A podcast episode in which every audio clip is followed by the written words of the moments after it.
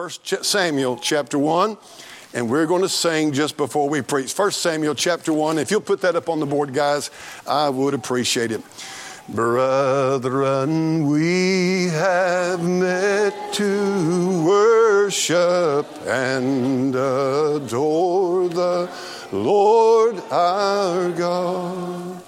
Will you pray with all your power while we try to preach the word. All is vain unless the Spirit of the Holy One comes down. Brethren, pray. Holy manna will be showered all around. Heavenly Father, we bow before you today in glorious worship and acknowledgement that you are God Almighty, God of the Bible, our Savior, our Creator, our Redeemer, our Advocate, our Intercessor, our all in all, the very sustainer of our life and the very purpose of our life. And we have set aside this time and this day to come and to worship you, and hopefully, God, we can worship you in spirit and in truth. God, I pray right now that sweet Holy Spirit just be welcome in this service. Lord, there's no way in the world that a sorry guy like me could even begin to meet the needs of these people. Some need to be saved, some need comfort, some need strength, some need wisdom and light for the journey, some just need encouragement. And Lord, I pray today that you will do what needs to be done. Our sufficiency, Lord, is in Thee and Thee alone. And God, I just ask you today that I might be hid behind the shadow of that cross and that Jesus Christ, our Lord and Savior, our coming King, would be lifted up and glorified and honored as He ought to be and deserves to be and is worthy of today. And Lord, I pray that. I pray, God, today that you'll make the preachings so simple that the smallest child could grasp it and get a hold of it. I pray, God, keep us away from secular mind games and junk like that and help us to preach the word. I pray, God, today for the marriages of this church that you'll keep them together, that you'll strengthen them, and God, that they would be a delight and not a drudgery. I pray, Lord, a sweet work of the Holy Ghost will happen, Lord, that increase the strength of our homes and families. And I'm asking, God, that you would just be gracious to all of us. Lord, thank you for your sweet mercy day by day that we need. Thank you, Lord, for your keeping power. And God, I thank you for the truth. And I pray, God, that we would love the truth here this morning, that we would receive it, Lord, and not reject it. And God, I pray that our ears and our hearts would be attentive to the Holy Ghost while we preach the Word of God. And I pray, God, again, that it be to thy glory. In Jesus' name, amen. First Samuel chapter 1, we're going to read just a while, and it's up on the board. If you don't happen to have your Bible, maybe you can read there with us. Now there was a certain man of Ramathaim Zophim of Mount Ephraim. His name was Elkanah, the son of Jeroham, the son of Elihu, the son of Tohu, the son of Zuph, and Ephrathite. And he had two wives. Now let me say something to you. A lot of men in the Bible had more than one wife, but God never did approve of that. He permitted that, but he did not approve of that. He didn't create Adam with three wives. Amen. Amen. One wife just because God allows that God allows a lot of stuff to go on in His mercy and His long suffering, but He doesn't always approve. And when we violate that, there's going to be a lot of problems occur, and you're going to see a problem with two wives here real quick. I can't imagine a guy wanting two wives. Amen. Anyway. I tell you what, let's do. Let's have a good time in the house of God this morning. Amen. Amen. Well, I tell you what, I'm as happy as a pig in slop, but I ain't slop. Amen. I'm telling you right now. I'm glad in the Lord this morning. Verse number two, and he had two wives. The name of the one was Hannah, and the other uh, uh, name of the other was Peninnah. And Peninnah had children, but Hannah had no children. And this man went up out of his city yearly to worship and to sacrifice unto the Lord of hosts in Shiloh. And the two sons of Eli, Hophni and Phinehas, the priest of the Lord, were there. And when the time was that Elkanah offered, he gave to Peninnah his wife and to all her sons and her daughters portions. But unto Hannah he gave a worthy portion, for he loved Hannah, but the Lord had shut up her womb. Now, I, I'm telling you right now, there's no way that I'm going to preach all the wonderful truths that are here. Hannah did not know, I do not believe that Hannah knew that God had shut her womb up, but he had. God has purposes in what He's allowing to go on in your life, things you may not understand. You may be wanting to get married and nobody seems to be there for you. Let me tell you, God's got a plan for you. And uh, you may not have children, and God has a plan for you.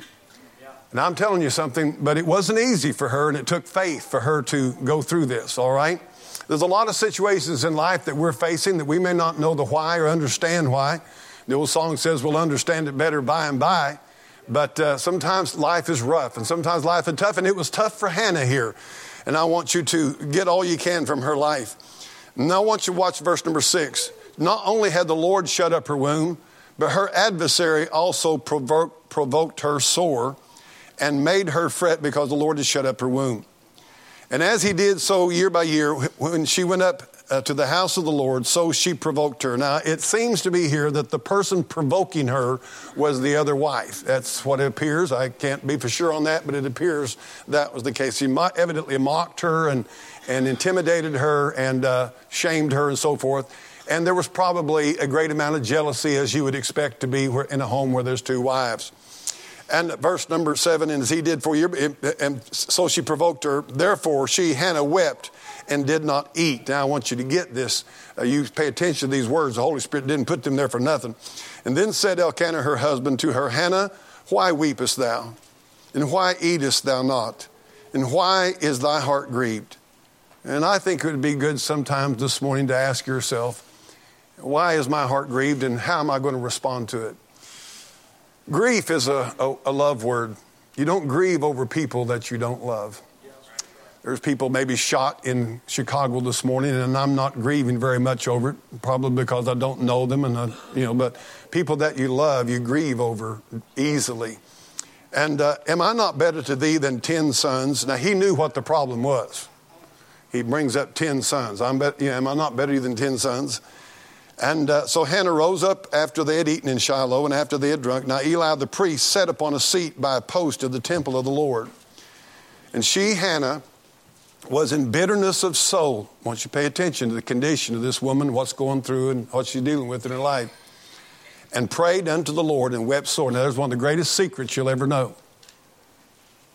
She was in bitterness of soul, and what did she do? She prayed. She didn't get mad quit on God, kick out, and become bitter and sour. In her bitterness, she went to the Lord.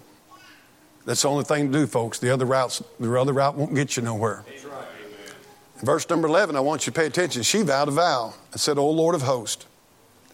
And that's a specific title, Lord of hosts. That's the God of battle. That's the God of war. That's the God of power. If thou wilt indeed look on the affliction of thine handmaid and remember me, Underline, remember me. Did you know who said that in the Bible? Who? One of the dying thieves. One of the dying thieves on the cross said, Remember me. That's pretty good prayer. Remember me. And not forget thine handmaid, but will give unto thine handmaid a man child. Then I will give him unto the Lord all the days of my life and there shall come no razor upon his head. Now, the razor deal is a Nazarene vow, Nazarite vow. Had to do with being dedicated to God, consecrated to God, and willing to be uh, uh, bear reproach for the name of Jesus Christ. That's a whole nother subject. Verse number 12, and he came to, and it came to pass as she continued praying before the Lord that Eli, now he's the high priest sitting there, marked her mouth. Now Hannah, she spake in her heart. There you go, folks. Now she's praying. Only her lips moved, but her voice was not heard. Therefore Eli thought she had been drunken. And Eli said unto her, How long wilt thou be drunken, and put away, put away thy wine from thee? And Hannah answered and said, No, my Lord, I am a woman of a sorrowful spirit. I have drunk neither wine nor strong drink, but have poured out my soul, underline that, poured out my soul before the Lord. Count not thine handmaid for a daughter of Belial for out of the abundance of my complaint and grief have I spoken hitherto. Then Eli answered and said, Go in peace, and the God of Israel grant thee thy petition that thou hast asked of him. And she said, Let thine handmaid find grace. Underline that, find grace in thy sight.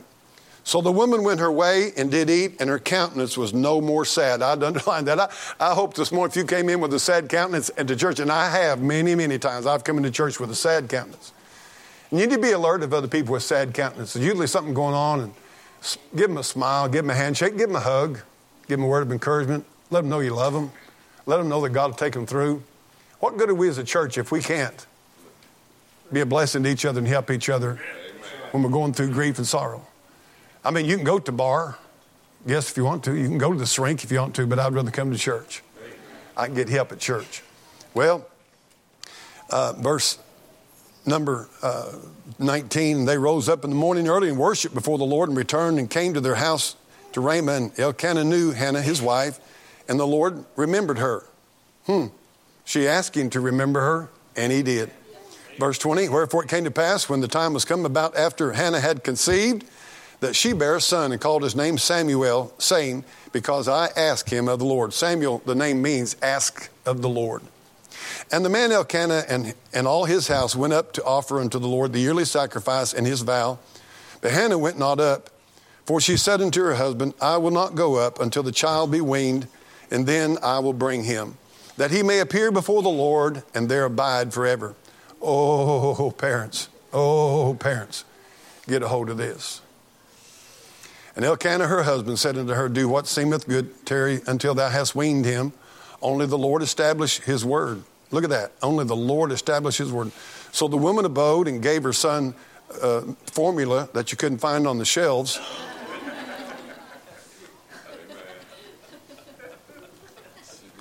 I got an honor streak in me, like, huh? All the formulas down the border for the illegal. Oh, okay, all right, I forgot about that. Thank you, Brother Joe. Anyway, um, boy, Reggie, get off this quick. I just couldn't help that. Amen.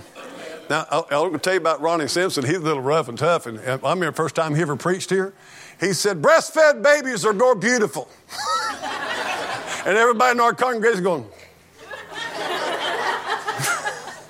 I don't know. I don't know, amen. They're all ugly, amen. There I go. There I go. Everybody lies to you. Oh, look at my baby. Oh, he's so pretty. Reggie, get to preaching. I'm a meddling, meddling. I'm off in the briar patch already. And verse number 24, and when she, now don't you look at me like that, sister. Your baby is very beautiful. I don't want to get in fight with your husband. oh, Jordan was looking up at me with his fist up like that. Jordan, I'm lying, ain't I? Bless your heart. Oh, my goodness.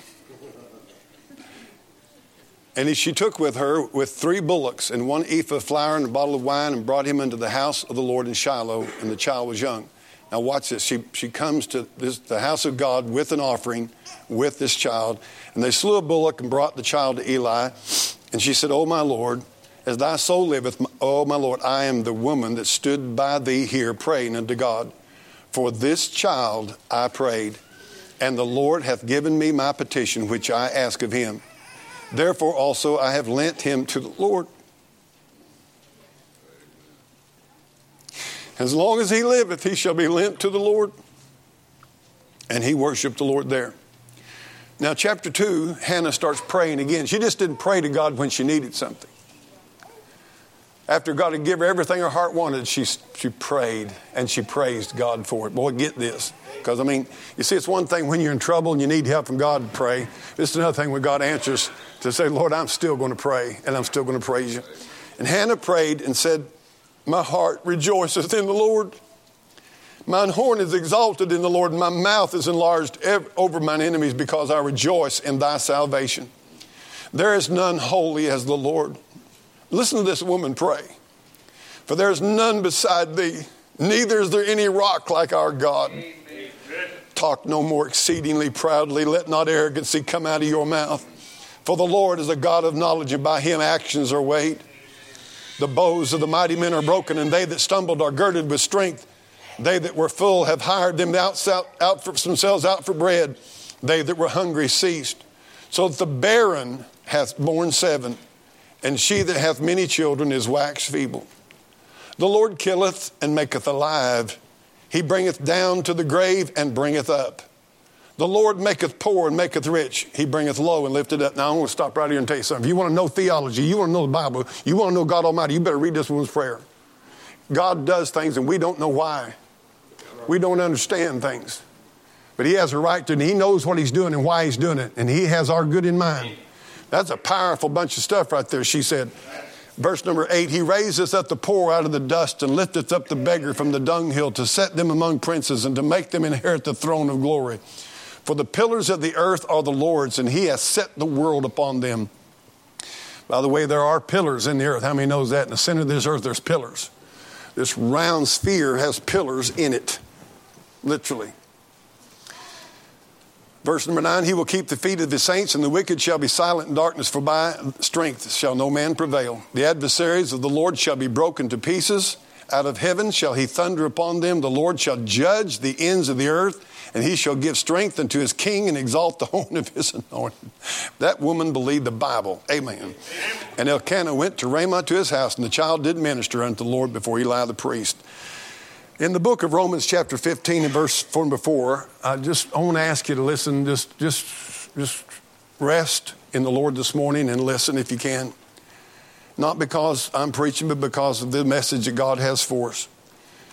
A great verse to me in the Bible has been Romans 15 4, where it says, Whatsoever things are written aforetime, that's in the Old Testament, what we're reading right now, were written for our learning, that we through patience and comfort of the scriptures might have hope.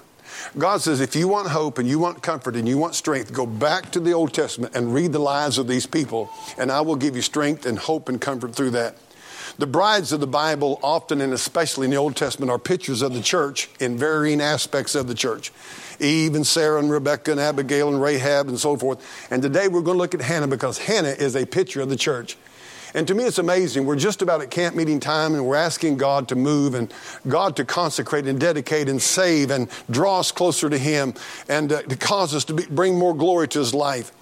But we look at Hannah as a picture of the church, and I want to preach a message from barrenness to bountifulness. I want to look at Hannah and this account in three different ways. Number one, her personal story in her life. Number two, as a picture of the church and, and, the story of the church and the work of the Holy Spirit in the church. And number three, how it speaks to you individually in your life. These are biblical, real, and true principles of life, and God help us to get it. Number one, and I'm going to move fast. If you want to write these down, you can write down. Number one was Hannah's barrenness. Hannah's barrenness. In verse number two, chapter one, the Bible tells us that she was barren. It says there in verse number two, she had no children. And in verse number five and verse number six, the Lord had shut up her her, uh, uh, her womb. And I want to tell you something this morning. In the Bible days, whether you like it or not, and it still ought to be so today, I tell you, God created women to have children, whether you like that or don't like that. Amen. One of the reasons there's such a battle in our culture about this thing of abortion is because it is a battle against the creative design of God Almighty. I'm going to tell you something. I don't think there's anything sweeter than seeing a mother with a baby uh, in her arms. And God help us to once again tell our children that children are a blessing and that they ought to be loved and nourished and welcomed into our families and welcomed into our church. Amen. Amen. I tell you, wouldn't you hate to go to a church where everybody walked up and says, How many are you going to have anyway? Hadn't somebody told you how you can fix that? that they, people get that in these churches. I'm telling you, it's crazy. I'm glad to go to a church where people are tickled that you have children. Amen. But she was barren. Let me just tell you a little bit about barrenness. There was a man in the Bible awful barren, and he had everything you could imagine. His name was Solomon. The Bible said that Solomon had wealth, and he had the women, and he had the wine, he had everything you could imagine. And he got to the end of the road, and he said, All is vanity and vexation of spirit. And you know what he said? I actually just basically, I want to die. We might put that up a little bit later. But he, she was barren. And then the Bible said this because of her barrenness, she got bothered. Look in verse number six of chapter one. Her adversary provoked her sore to make her shut up, make her to fret. She got bothered. Can I tell you something? I, I appreciate Hannah because she didn't just get bitter. She got bothered about. You know, you ought to get bothered about some things. I watched this evening, uh, uh, this morning, a c- clip on a congressman. Bless his heart. I want to find out who this man is, but he was asking these pro-abortion people in a congressional hearing this week. He asked this woman, "Can you define a woman?" And she said, "Well, I'm a woman." He said, "Can you define a woman?" And she re- refused to. He asked her, What's the difference between a child nine minutes old and a child still in the womb? And she couldn't answer him. And he asked, uh, uh, he asked another lady about, you know, uh, this transgender garbage going on and all this stuff, and they couldn't answer him. And he kept on, they, they kept trying to get him to go off. He kept, he kept hitting them with it. I'm going to tell you something. It's time for the American church to get bothered. Amen. I'm going to tell you, America is barren of spiritual truth. And I know I'm jumping right now, but she got bothered. God help us to get bothered. She got bothered about her barrenness. It moved her into action. In verse number eight, she got burdened. She, Elkanah, her husband, said, Hannah, why weepest thou? Why eatest thou not? And why is thy heart grieved? She got burdened about her barrenness. She wanted her life to count. And then I'm going to run through these quickly. She got bitter in verse number 10. And I tell you something, don't think she didn't ask God a thousand times, why, why, why, Lord, why? I'm sure she did, God, why, why does Peninnah have all these children and I can't have children?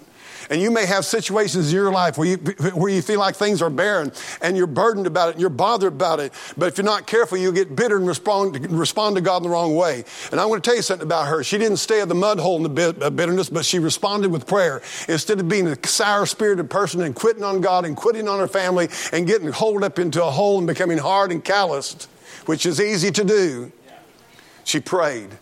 And I'll tell you what, when you start feeling yourself getting bitter about the way life's treated you, start praying and it'll help things rather than anything else. But the next thing happened to her was brokenness. That's in verse number seven. If you look in verse number seven, you'll see that she, she wept and she did not eat. She's being broken by the Lord. Look at verse number 15. You see her brokenness and she poured out her soul before the Lord in the last part of that verse. And number 16, count not thy handmaid for a daughter of Belial, for out of the abundance of my complaint and grief have I spoken thereto. Let me just tell you what God does with every Christian, bar none. You will not be excluded. If you're saved, you will be broken broken. Fact of it is, to really get saved, you have to be broken.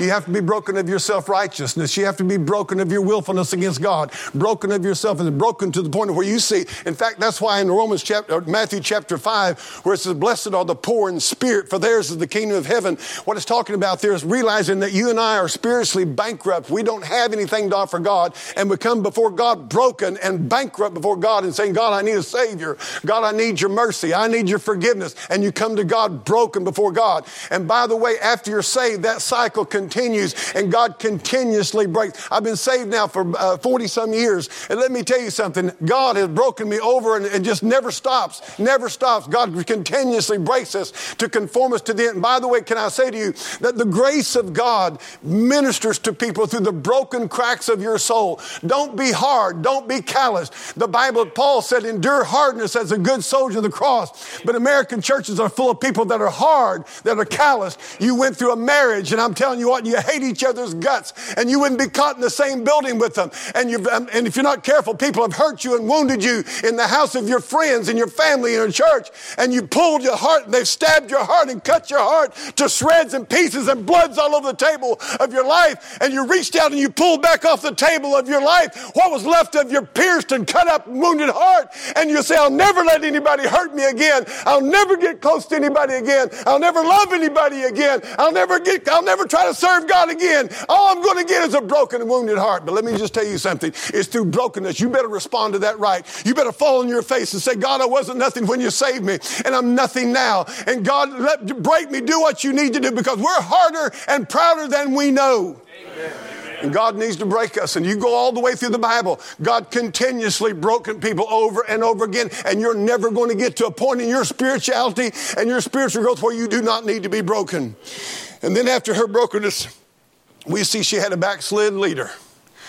Now I'm going to tell you something. If you don't get anything out of this message today, you get this.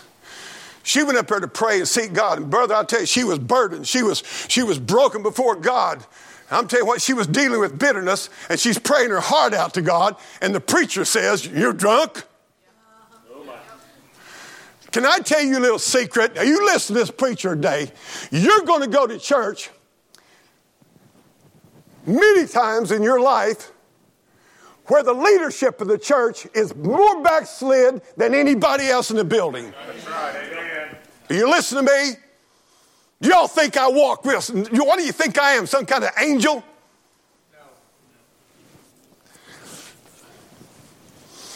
You get this. You know why you need to get this? Because if you're not careful, there'll be some preacher smart off to you like he did to Hannah. Right.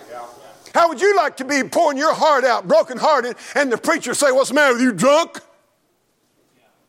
No compassion. no heart, didn't even get up off his stupid high horse seat and say, Sister, can I help you? What's wrong? Is there any way we can help you? You're going to go to church where the preacher ain't even right half the time. Get over it. Well, you say the preacher did this and the preacher did this. A man was saved. I baptized him up here in the creek. And some of you remember him, uh, uh, brother, uh, lived down in YY. Can somebody help me? Danny on the left there. Brother Hicks. Do you know what he told me the first time I ever talked to him about his soul? It's in my book. I put the account in my book. It's so powerful. I said, I said, Brother Hicks, don't you think you ought to get saved? And he, he was sitting in his house. Brother Brett, I want to tell you what. He looked at me just as straight as a train. He said, I want to tell you something, son.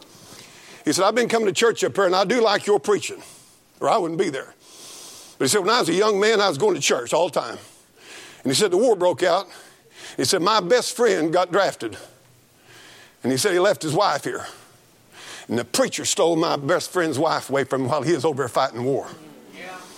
He said, I'm going to tell you something right now. I don't have no confidence in preachers, and I'm watching you.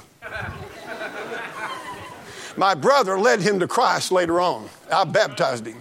But you know what he was doing? He'd been hurt and wounded in the church. Sometimes the spiritual leadership is way worse shape than you are. But if you're not careful, you'll say, well, if that's the way the preacher's going to be, I'm going to quit church. If that's the way the preacher's going to be, I'm not going to serve God anymore. If Hannah would have done that, she'd have never saw what she saw God do in her life. She didn't let a messed up preacher bust her life up. Amen.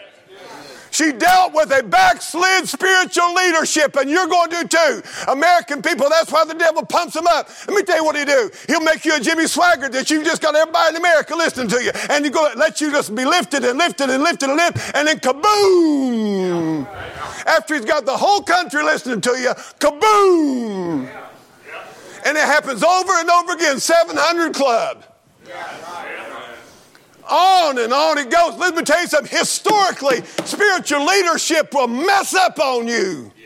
I want to ask you a question. If, if I mess up, what's it going to do? Is it going to blow you out of the saddle? You're going to be sitting at the house on Sunday morning trying to figure out who you can watch online? Amen.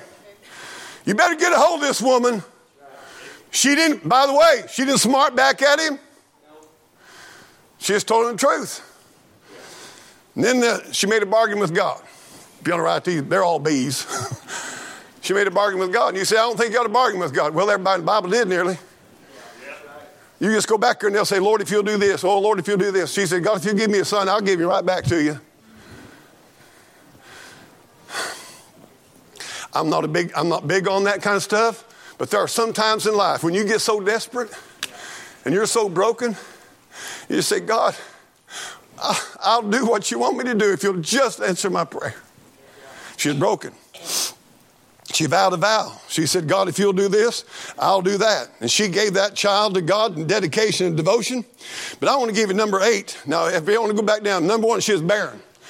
Because of her barrenness, number two, she got bothered. She got bothered, she got burdened. After she got burdened, she got, she got in the middle of fighting a bit battle of bitterness. And in that bitterness, God broke her. And when she got broken, she found out she had a backslid leadership. Things are pretty bad, amen? And then she began to bargain with God. And then I want to get you to get this, and don't you let this get away from you. She believed God. I'm telling you, I like the way that woman's praying. She's a praying and she's a weeping and she hadn't been eating. And I'll tell you what, the preacher, he made a smart remark at her and he, he tried to blow her out of the water. And I'll tell you what, and all of a sudden God answered that prayer through that preacher, whether he is light with God. I get, did you get that? Yeah. He still, God still was using that preacher even though he was a mess. Yeah. And she believed God. She jumped up. Her countenance changed. She put a smile on her face. And this is Romans 4.17, where they call those things which be not so that they can be, and those things that are not as they are. You know what she said? God heard my prayer. Amen. How many's ever heard old James Stewart, not the, not the actor, but the preacher James Stewart? His mama would pray. I know I've said this, but I'm going to do it again. His mama would pray for him to get saved. He was about 20 years old, still living at home. And his mama, every morning, she'd fix his oatmeal, put it on the table, and when he was eating his oatmeal, she'd go in the bedroom out there, but just a few feet away, get on her knees and say, Oh God, save James. Oh God, save James. And this went on for years. Oh God, he said, I, look, I got used to eating my oatmeal here, oh God, save James. Oh, and he said, I got hard, I got bitter, I got, I don't want to, they just. And he said, I got up one morning, and he said, Mama fixed oatmeal. Mama went in the side room, started praying. Oh God, save James. Oh God, save James. all of a sudden, whoa, glory, thank you, Lord, thank you, God. She run through that door, grabbed old James. I won't do your new. he looks tough and rough, amen. I'm careful about who I grab. and, and he, she grabbed old James at the breakfast table with a spoon of oatmeal up, said, James, James, James, you're saved, you're saved, you're saved. James said, Mama, I ain't saved, jumped up from the table, ran out, left his oatmeal, and walked down the sidewalk to a place where he worked. So I can't believe my mama grabbed me like that and say, You're saved, you're saved, you're saved. You know what happened? God had told her. You see, God says you believe in such a way, you pray through such a way, the Holy Ghost says, It's done. Ding, ding, ding, ding. It's done. And old James was mad. He went down to work. He said, I was working the word. He said, all of a sudden, the Holy Ghost came on me. Holy Spirit of God convicted me. I'm a sinner. You're headed to hell. You could die in the next three seconds. I'm telling you, you better get saved now. You got to get saved now. He said, the fear of the Lord fell upon me. And he said, there's a man I was working with who's a Christian. That's why it's important for you to be a Christian where you're living. He said, I went over to him. He said, I need to get saved. He said, well, that's wonderful. I I need to get saved right now. And so he said, he said, well, let's just drop on it. He said, they're behind them boulders. We dropped on our knees and I asked God to have mercy upon my soul. And God saved me right there in that place where I worked. He said, I jumped up. He said, me and him went around telling everybody. He said, I had a boss that was a Christian. He said, James, bless God Almighty, I'm tickled to hear you got saved. James said, listen, my mama, she'd been praying for me years. Would you care if I went home and told mama about me getting saved? He said, You get out of here and go tell your mother you got saved. He said, I was hiking down the sidewalk to mama, thinking, Oh, mama shouted this morning, you watch what mama does now. He said, I walked down and said, I walked and slung that screen door open.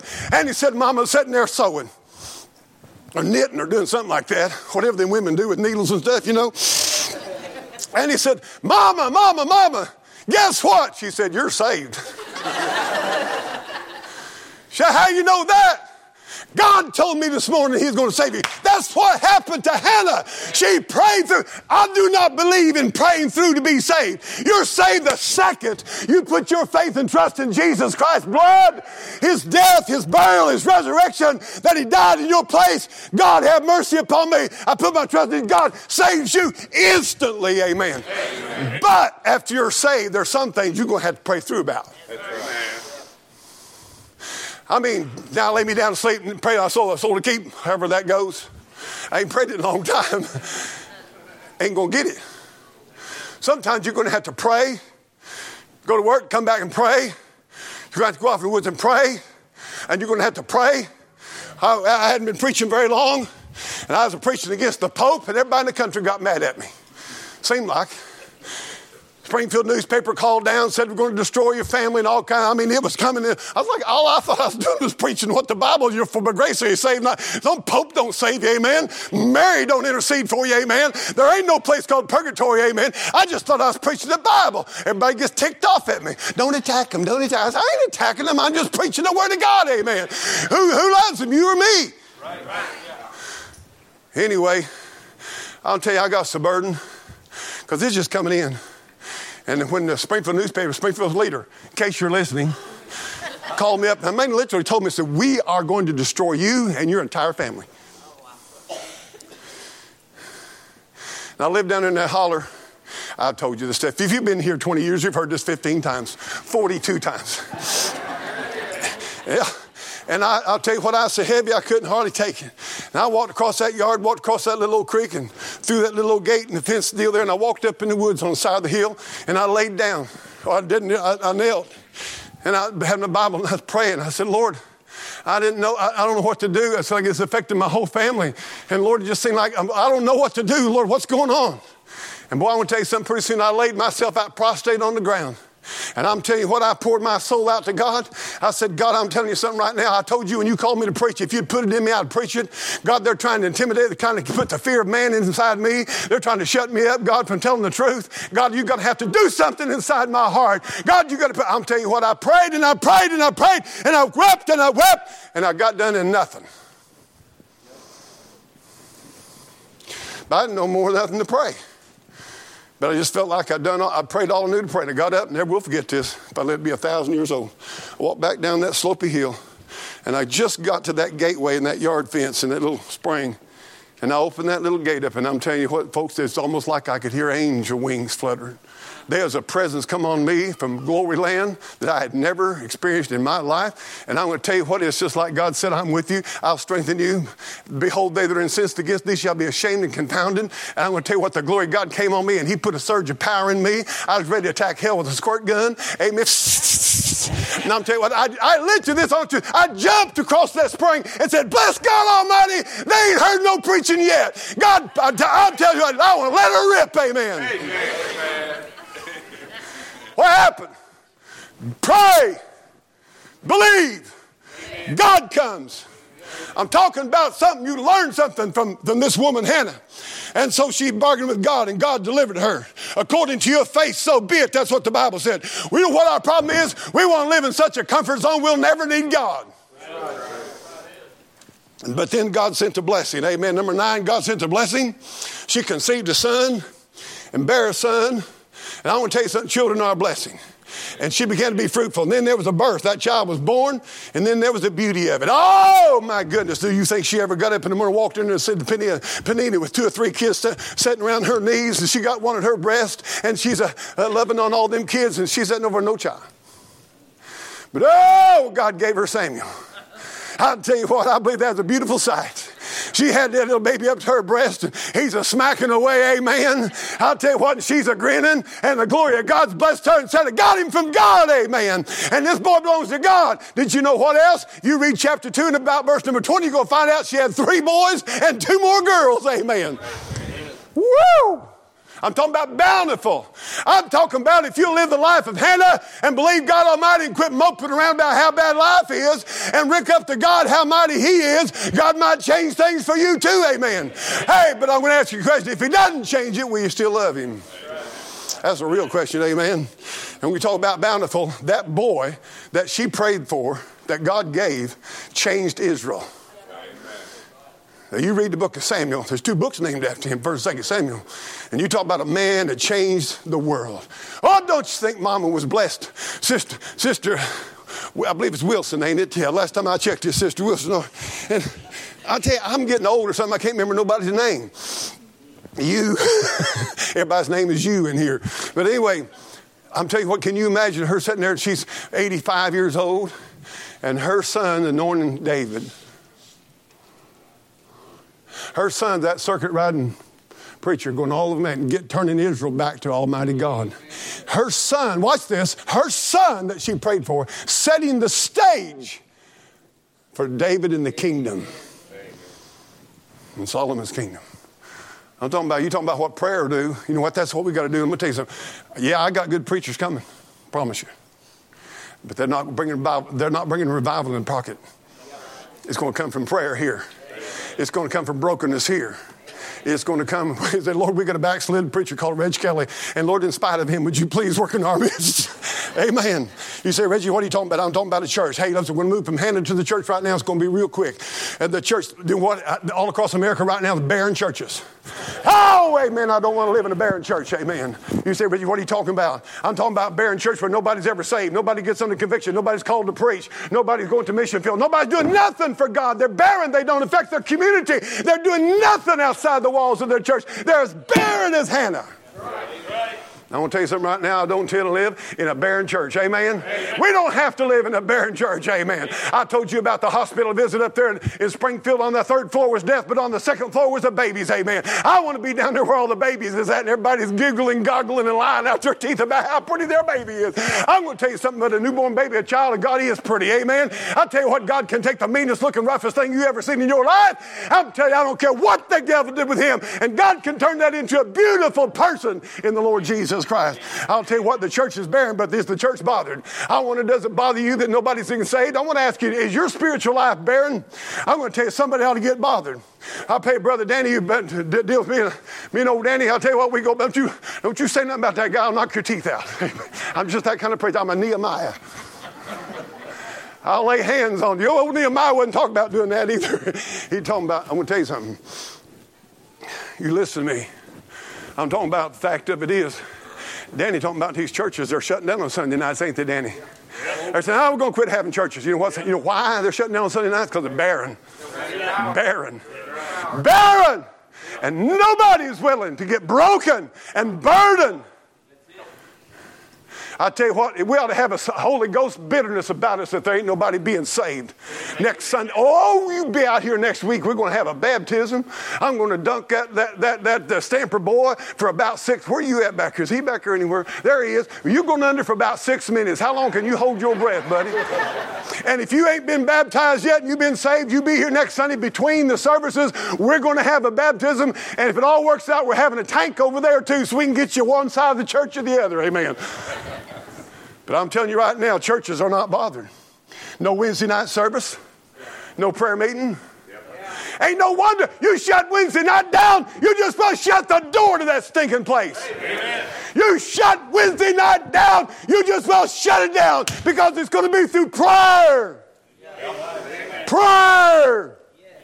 Prayer. You say, I went. It was boring. You're right. Nobody's here today to entertain you anyway. We come to pray. And prayers work. If it ain't, why don't you pray more? Huh? You know it takes something. It takes commitment. It takes brokenness. It takes a burden. It takes somebody bothered to keep praying and praying and praying when you don't feel like praying. Yes. Barren churches, they're not burdened. They're not bothered about nothing. Bitterness. I want to tell you something about you young Christians. Somebody lied to you and told you you'd get saved, everything would be wonderful and be a bed of roses from here to heaven. That's a lie. Amen. Getting saved didn't turn out like you thought it would. There was trials and temptations and battles and betrayals and disappointments and tragedies, and you're bitter. You better get over that, amen. amen. You better let God break you of your self life and your pride and your misplaced affections and your hardness of heart. Oh, Jacob was going through there, and he was the grandson of, of uh, Abraham. And he had a lot of stuff and everything, all that garbage. He come back down through there, and he, God knew how to break him. He's going to meet his brother. And he got that night before, the angel wrestled with him. He wrestled all night the angels. Picture praying. We wrestle not against principalities, rulers of the darkness this world. He prayed. And you know what? The morning come, he said, let, let me go. He said, I ain't letting you go unless you bless me. Now that's where you got to get. Did you know the Holy Spirit will say, just see if you'll let go? What, you listening? He said, I ain't letting you go till you bless me. Now, watch this. Hang on to your hat. Old Jacob said, I ain't letting you go. I'm going to keep praying. Amen. Let me go. The day's breaking. I ain't letting you go till you bless me. It's all right. Got a deal. Struck him in the thigh, hip. And the Bible said from that moment on, he limped.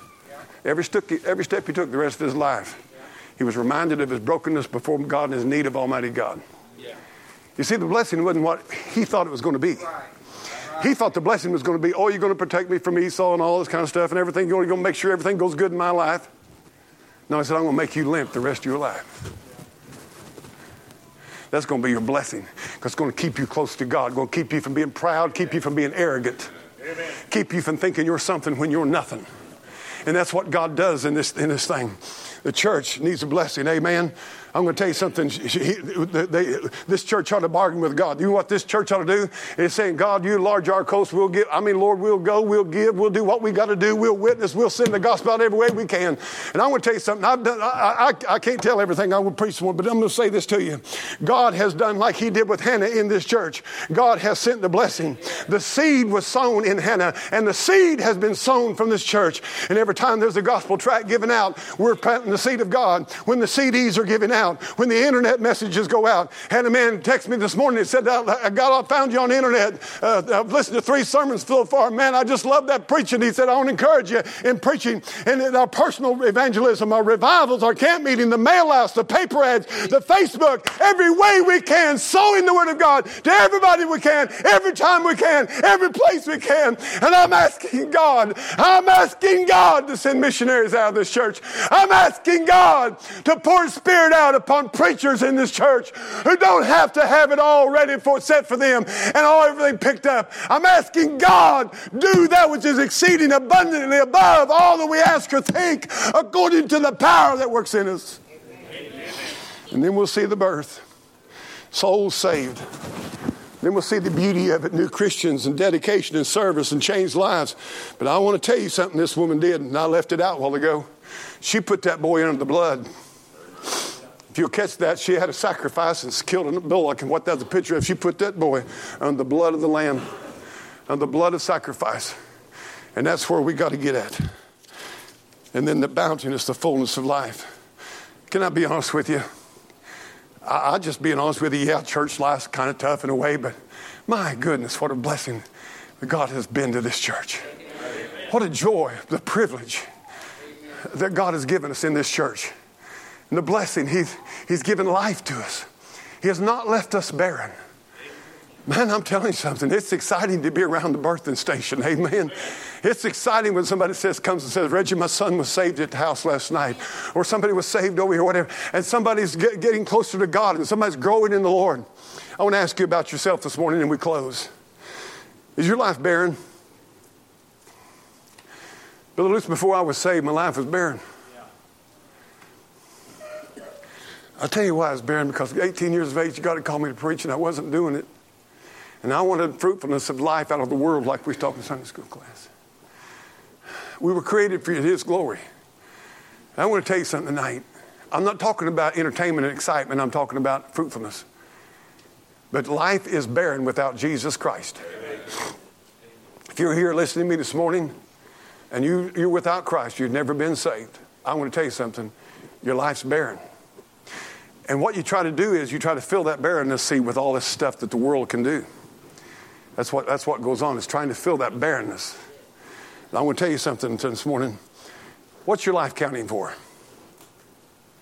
Maybe I'm an oddball, I don't know. But I won't be honest with you, Brother Lonnie, I, I don't think I could hardly stand to exist if I did not have a higher purpose. Amen. And that's where Solomon was, we mentioned earlier. Said, I've done all this, I've accomplished all this. I'm the king of the land. I've got how many 700 wives and 300 concubines? And the guy's still not happy? I wouldn't be either. Probably that's, maybe that's why he's miserable. I don't know. Man, I'm going to tell you, and then he had vineyards and he had ponds and he had buildings. He had all these projects and unlimited money to do it with. Yeah, that's right. And he said, It's all vanity.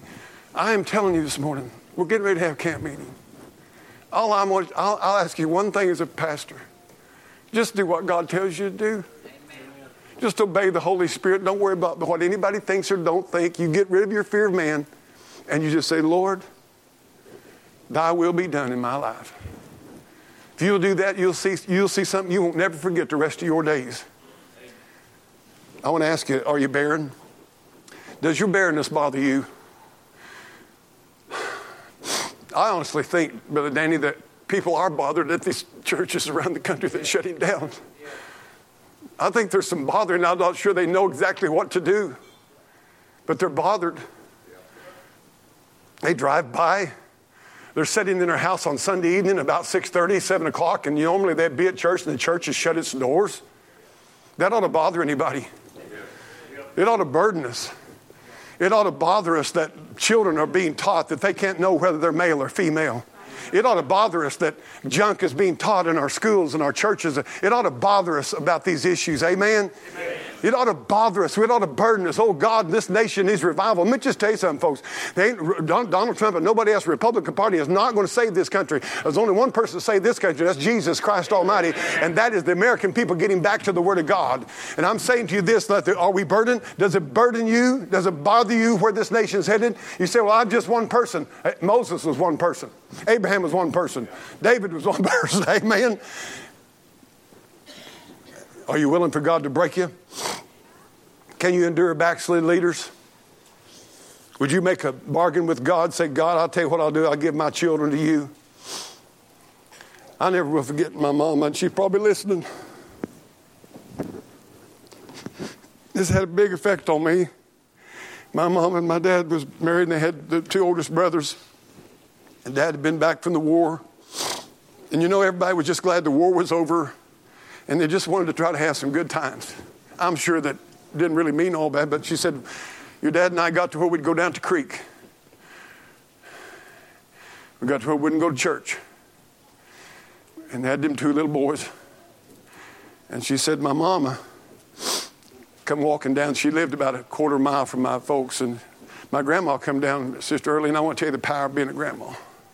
She said, She'd come to my door, and I said, Mama, come on in. My grandma's name was Carrie.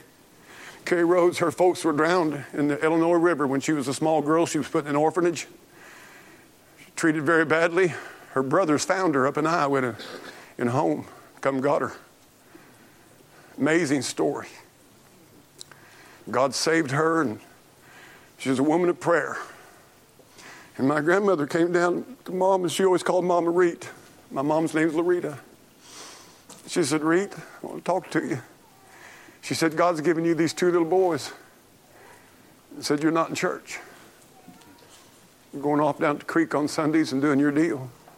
I said, Reet, it ain't right. And my mama said, She said, Reggie, it bothered me. I didn't like what Grandma said. She said, I took offense at it. Didn't take it very well. And I just kind of cold. And she said, my, my mother left, went back up the house and said she hadn't been gone very long Watch watching. But the Holy Spirit took, she knew her mother loved her. She knew her mother was right. And my mother was broken that day. And she knelt, said, I knelt down by my couch. And I'm thinking right now, as sorry as we've been, I'm still grateful. And she said, God, forgive me.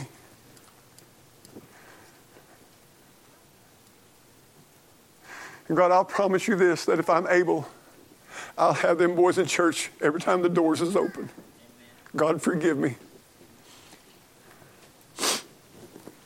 I've seen my mother load us boys up in a wood wagon behind a 420 John Deere tractor in deep snow, put hay bales in it, her get on that tractor and take us to church, and nobody there. She implanted in me that God is real, He's important, the Bible's true. I didn't know a whole lot, but I knew God wasn't to be messed with. I want to ask you something. Have you ever dedicated? I'm talking about, I'm not talking about some rinky dink church service where the preacher comes up and acts smart and it makes all your relatives happy. I'm talking about have you ever, in the deepness of your soul, said, Dear God in heaven, you gave me these kids. I want to give them back to you. God, you gave me my life. I want to give it back to you. Have you in Romans 12 presented your body a living sacrifice? I'm going to tell you something. I've never seen anything like it. It's going to take some kind of dedication for you to raise your kids in this wicked, adulterous generation. I'd give it everything I had. I'm going to tell you, I wouldn't let them sit in front of a TV. I wouldn't let them have access. You say, Reggie, they're going to find it someday. Yeah, there'll be someday, but I tell you what, you can talk to them and you can deal with them. But I wouldn't just let the world have them.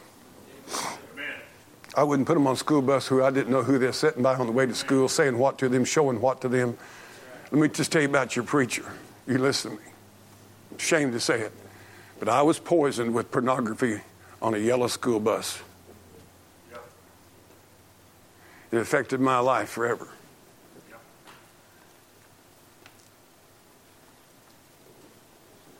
You think my mom and dad knew anything about it, Brother John? Not hardly. You think I told them anything about it? Not hardly. And your kids ain't going to either. The best you can do. You say, well, I can't just isolate them. Well, I wonder what Hannah did for those years till she took him up to the house of God. Are you listening? Let me tell you about Hannah. Now, stay cool, okay? Don't get mad at me. The barrenness you really want to watch out for is the barrenness of a busy life.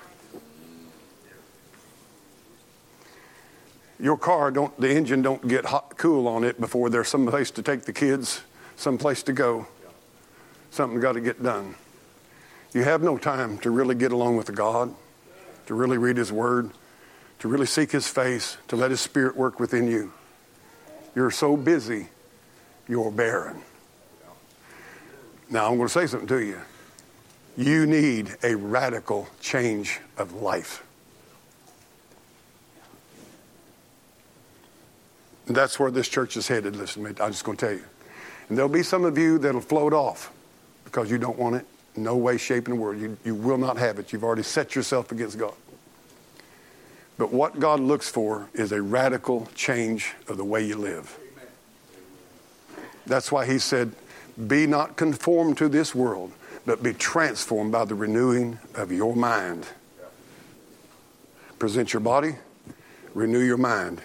You learn to think differently than this world thinks through the Word of God. You take it seriously. Lord, help us today. Let's stand together. Heads bowed, eyes closed. I appreciate you coming before the Lord in your heart and your spirit right now. I want to ask you a question. Is there a barrenness in your soul today? No purpose for existence? I'm going to tell you something. You can go to work every day of your life, and you can make good money, and you can have things, and be as barren as a rock.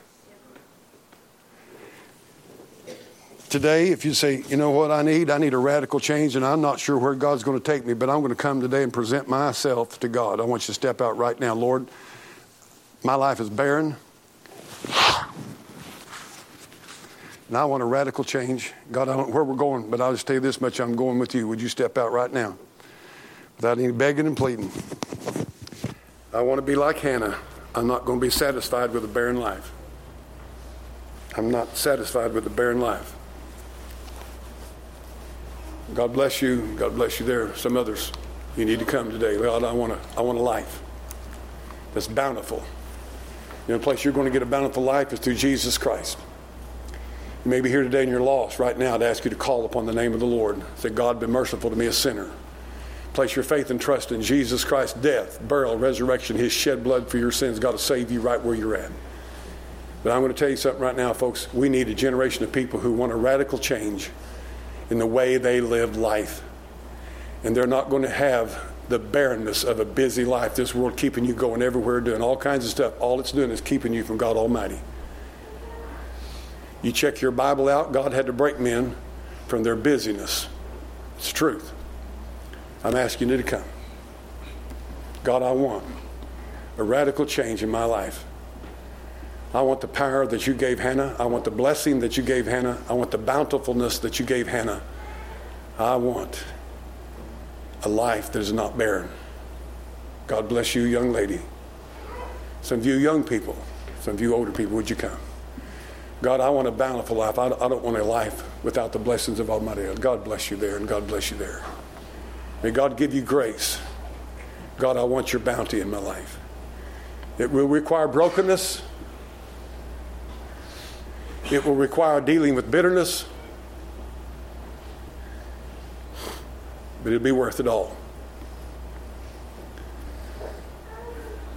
I'm going to be honest with you, some of you need to blow that TV at your house with a shotgun.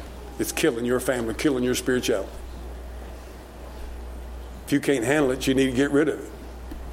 It doesn't happen all overnight, it's little by little. Inch by inch, it takes away the Spirit of God's power in your life. Would you come? Lord, I want to change. I want, I want my life to count for God.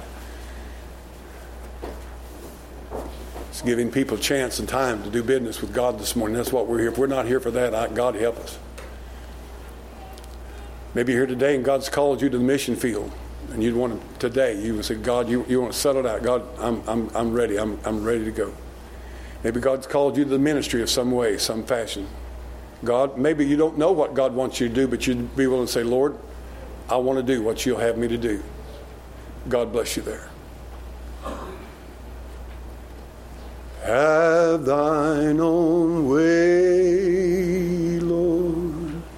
Have thine own way. Thou art the potter. I am the clay. Mold me and make me after thy will while I am waiting, yielded and still. We're going to pray and I'm going to ask you to do something. I'm going to ask you to think about things this week to think on these things that's been preached today about the life of Hannah. And I can't help but say today, my daughter Hannah is not here today, but we named Hannah after Hannah. And you know an amazing thing? Hannah has been a, a girl of prayer most of the life I've known her, and she's still today. If I want somebody, need really somebody, I want to get somebody to get a hold of God, she's one of the first I'd call. I'm honest with you.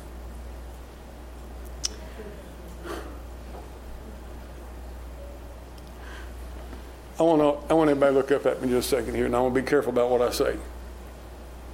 I was told this week, and I'm not going to mention any places or any names, but a man's 14 year old daughter came home from school recently here in this area, close to here, and told her dad and mom that she's decided she's a boy. This isn't Kansas City, this isn't St. Louis, this right here, in this area.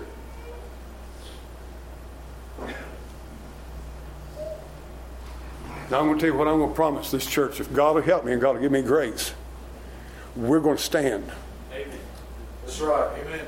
We're not succumbing, and I'm not going to be silent on this thing. Amen. And I tell you, I want you children to know the truth. Let me just say something to you today. God beautifully created you male or female. That's right. Amen. He didn't make any mistake. That's right. And I'm not putting up with this garbage, and I'm not going along with it. Now, that don't mean I hate anybody. But wrong is wrong. If Reg Kelly does it, it's wrong. Amen? But I'm telling you folks something. We better get serious about serving God. And I'm not talking about putting a sour look on your face and being down in the mouth.